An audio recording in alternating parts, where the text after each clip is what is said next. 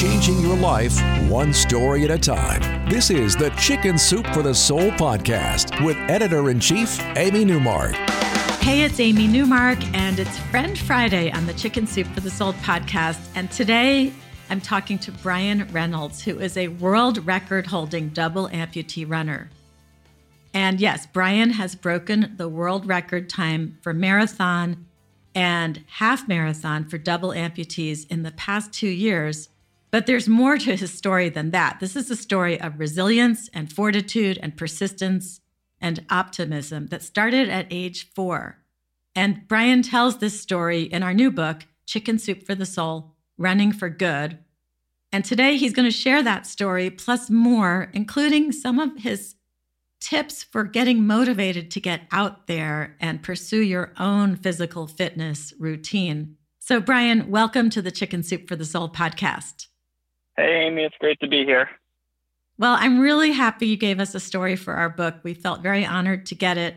I guess, first of all, let's talk about how you came to this place of being a double amputee. Can you tell us what happened when you were four and what brought you to this place where you started running seriously a few years ago? So, when I was four, I contracted a rare form of meningitis called meningococcemia. It's the bacterial version that's in your blood. And part of the treatment for it was to put me on medication that restricts blood flow to the extremities. And the result of that was a bilateral amputation of both my legs.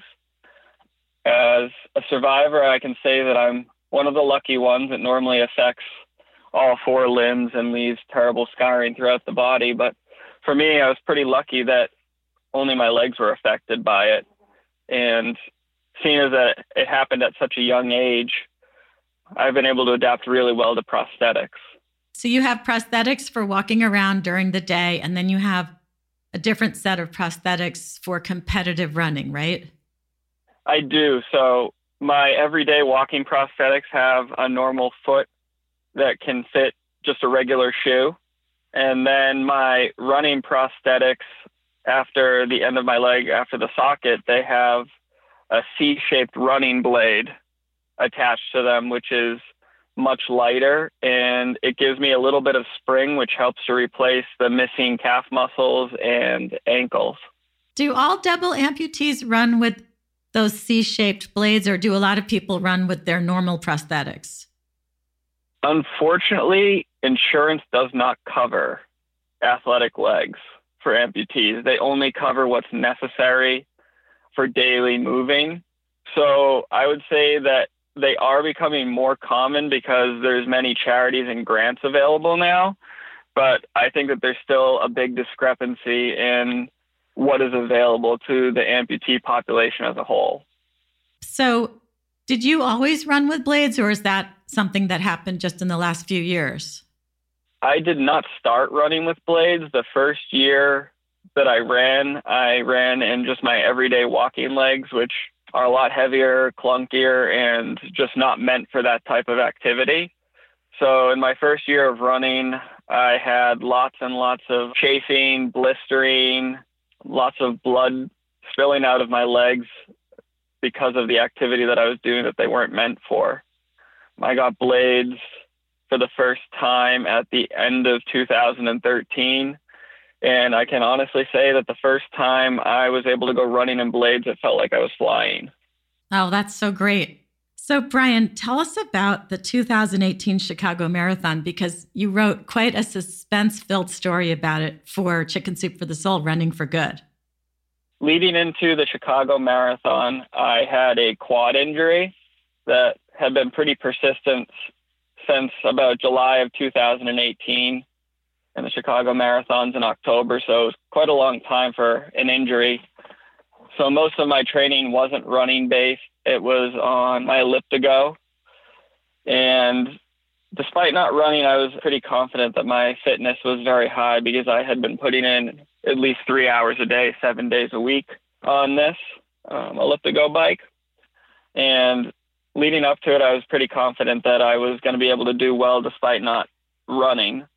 And the day of the race arrived in October, and it was a cool day with a light rain, so I knew it was very good weather for me to run well. And through almost the entire race, I was running on a very, very big personal record race and what would have been an extremely large world record pace as well.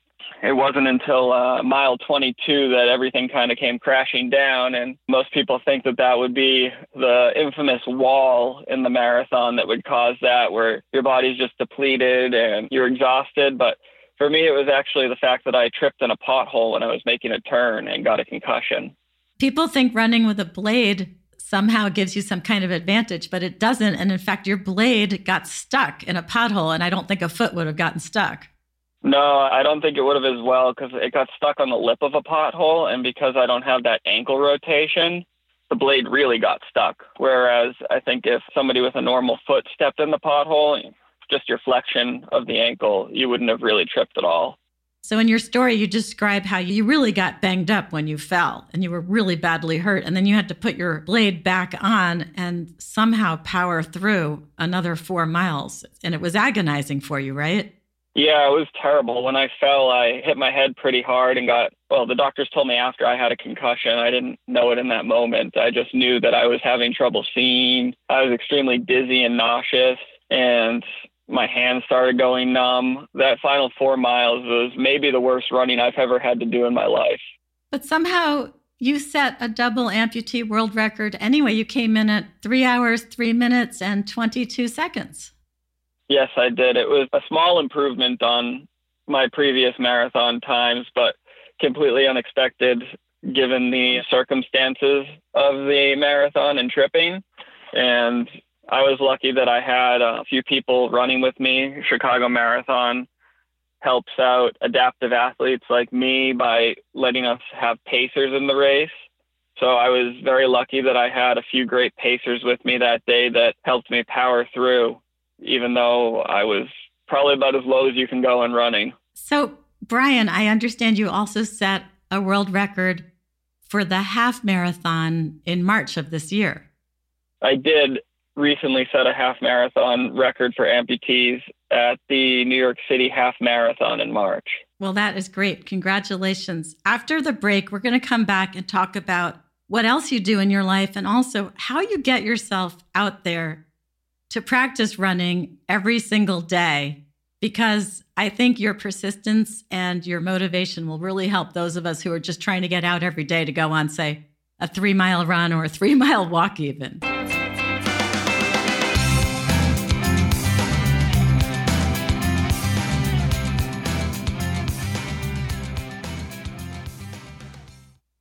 We're back with Brian Reynolds.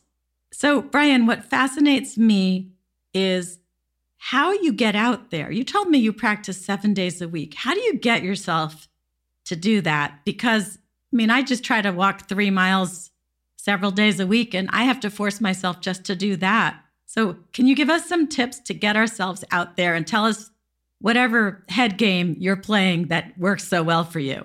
Well, I'm not going to lie. Definitely some days are more of a challenge than others, especially with all the other pieces in life that take up time as well, from kids to work and schooling as well. So most days I get out of bed somewhere between 4 and 4:30 and I am out the door training by 5. My wife's a nurse practitioner, so I have to be back early before she leaves for her shift at work.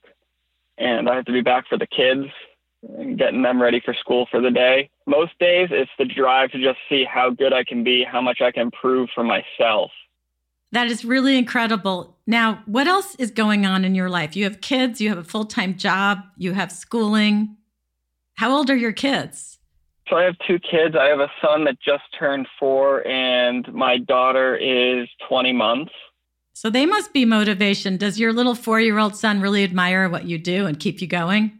Yeah, he's he's quite the character. If I'm training at home, I have a full gym in my garage, then he's usually training right next to me. If I'm on the trainer for my bike, then he's on the treadmill walking next to me and he'll lay down and do all the core exercises with me as well as lift some weights occasionally. He's either always with me training or he's at my races cheering me on. So it's it's my own personal motivation to keep going as well. And then I understand you actually work in the industry, right? You're a manager of a running store. I do. I work at the Sneaker Factory, which is a local running store in New Jersey that's been around for about 41 years now. Oh, that's great. I love the fact that all you really need to become a runner is a good pair of sneakers. It's one of the lowest cost sports that there is. You just need a road, which is free and it's outside your home, and you need those sneakers. Yes, it makes it really accessible to all people, although the sneakers seem to be getting more and more expensive every year. Yeah, that's true. And they wear out so fast, don't they? How often do people need to replace them? Really depends on the model of shoe that you're wearing. Most shoes now are somewhere between the three and 500 miles, but it depends on the shoe you're wearing and the exact wear pattern of the shoe on the bottom. That makes sense. Now, I understand you also have been going to grad school. And did you just get some master's degrees? Correct. I just recently finished a double master's in public health and business administration.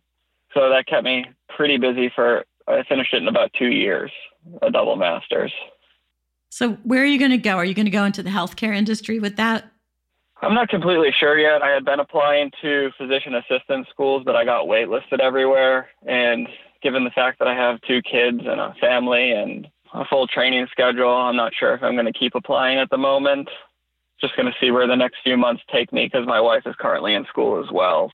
She's already a nurse practitioner. What is she going to be next? She is getting her degree in Master of Acupuncturist. Oh, I love acupuncture. That has really worked for me in the past. Yeah, so I'm just giving her a chance to get her schooling done now before I make a leap into more schooling or a different job. Well, you know, the two of you are really involved with helping people with their physical health, aren't you? You're helping them get fit by fitting them into the right shoes and gear, and your wife is helping them with their health overall. So Thank you for helping us today by motivating all of us. It's been really good. I can't imagine doing what you do, but it's very impressive. Thank you very much. So, how can people learn more about you? Do you have a website or social media where they can follow you? Yes, I'm most active on Instagram. My Instagram handle is Brian Reynolds Runner. I usually post multiple times a week about either training or family life. It's been a great way for me to interact with people. And I understand that a few days before this podcast airs, you're going to be running a race in Seattle, right? Is that a marathon? Um, that's a Seattle half marathon. All right. And then you also told me that the Boston Marathon, they're starting an elite event for amputees and other people with different issues for running. Is that correct too? Yeah. So I believe that the phrasing that they're using is the elite para category. So next year in 2020, it'll be the first year that they're offering this. It's going to be for amputees, both of legs and arms, and I believe that it also includes visually impaired. There may be some other categories in there, but I'm not exactly sure. So it'll be the first marathon in the U.S. that I know of that will include this division, which is actually how wheelchair racing became so popular a few decades ago was Boston was the first race to include wheelchair racing as its own event. And a few decades later, it's become a staple in the world majors marathons. So hopefully, this is the first step towards adaptive athletes of every type of disability having a major place in athletic competition. Well, that is great. So, Brian, thanks so much for joining us today. And thank you for writing your story for Chicken Soup for the Soul Running for Good.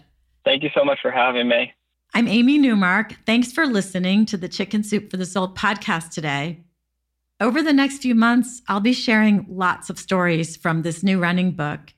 And you can listen to these episodes while you're out there running or walking and make sure you subscribe to the podcast so that all of these new episodes will automatically appear in your phone. We'll be sharing stories from the book in our free daily emails as well. So if you want to have a free story delivered to your email inbox every day, go to chickensoup.com and click on the podcast button. And then you'll see on the pull down menu a button to sign up for the newsletter, and you'll actually find a bunch of choices. You'll find the daily story newsletter, and you'll also find some weekly newsletters if you just want to get a story once a week.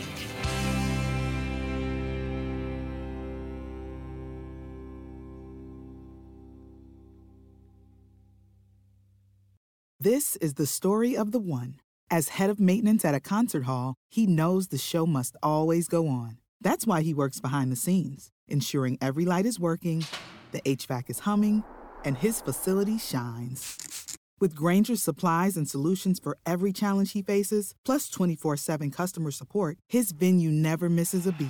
Call quickgranger.com or just stop by. Grainger, for the ones who get it done.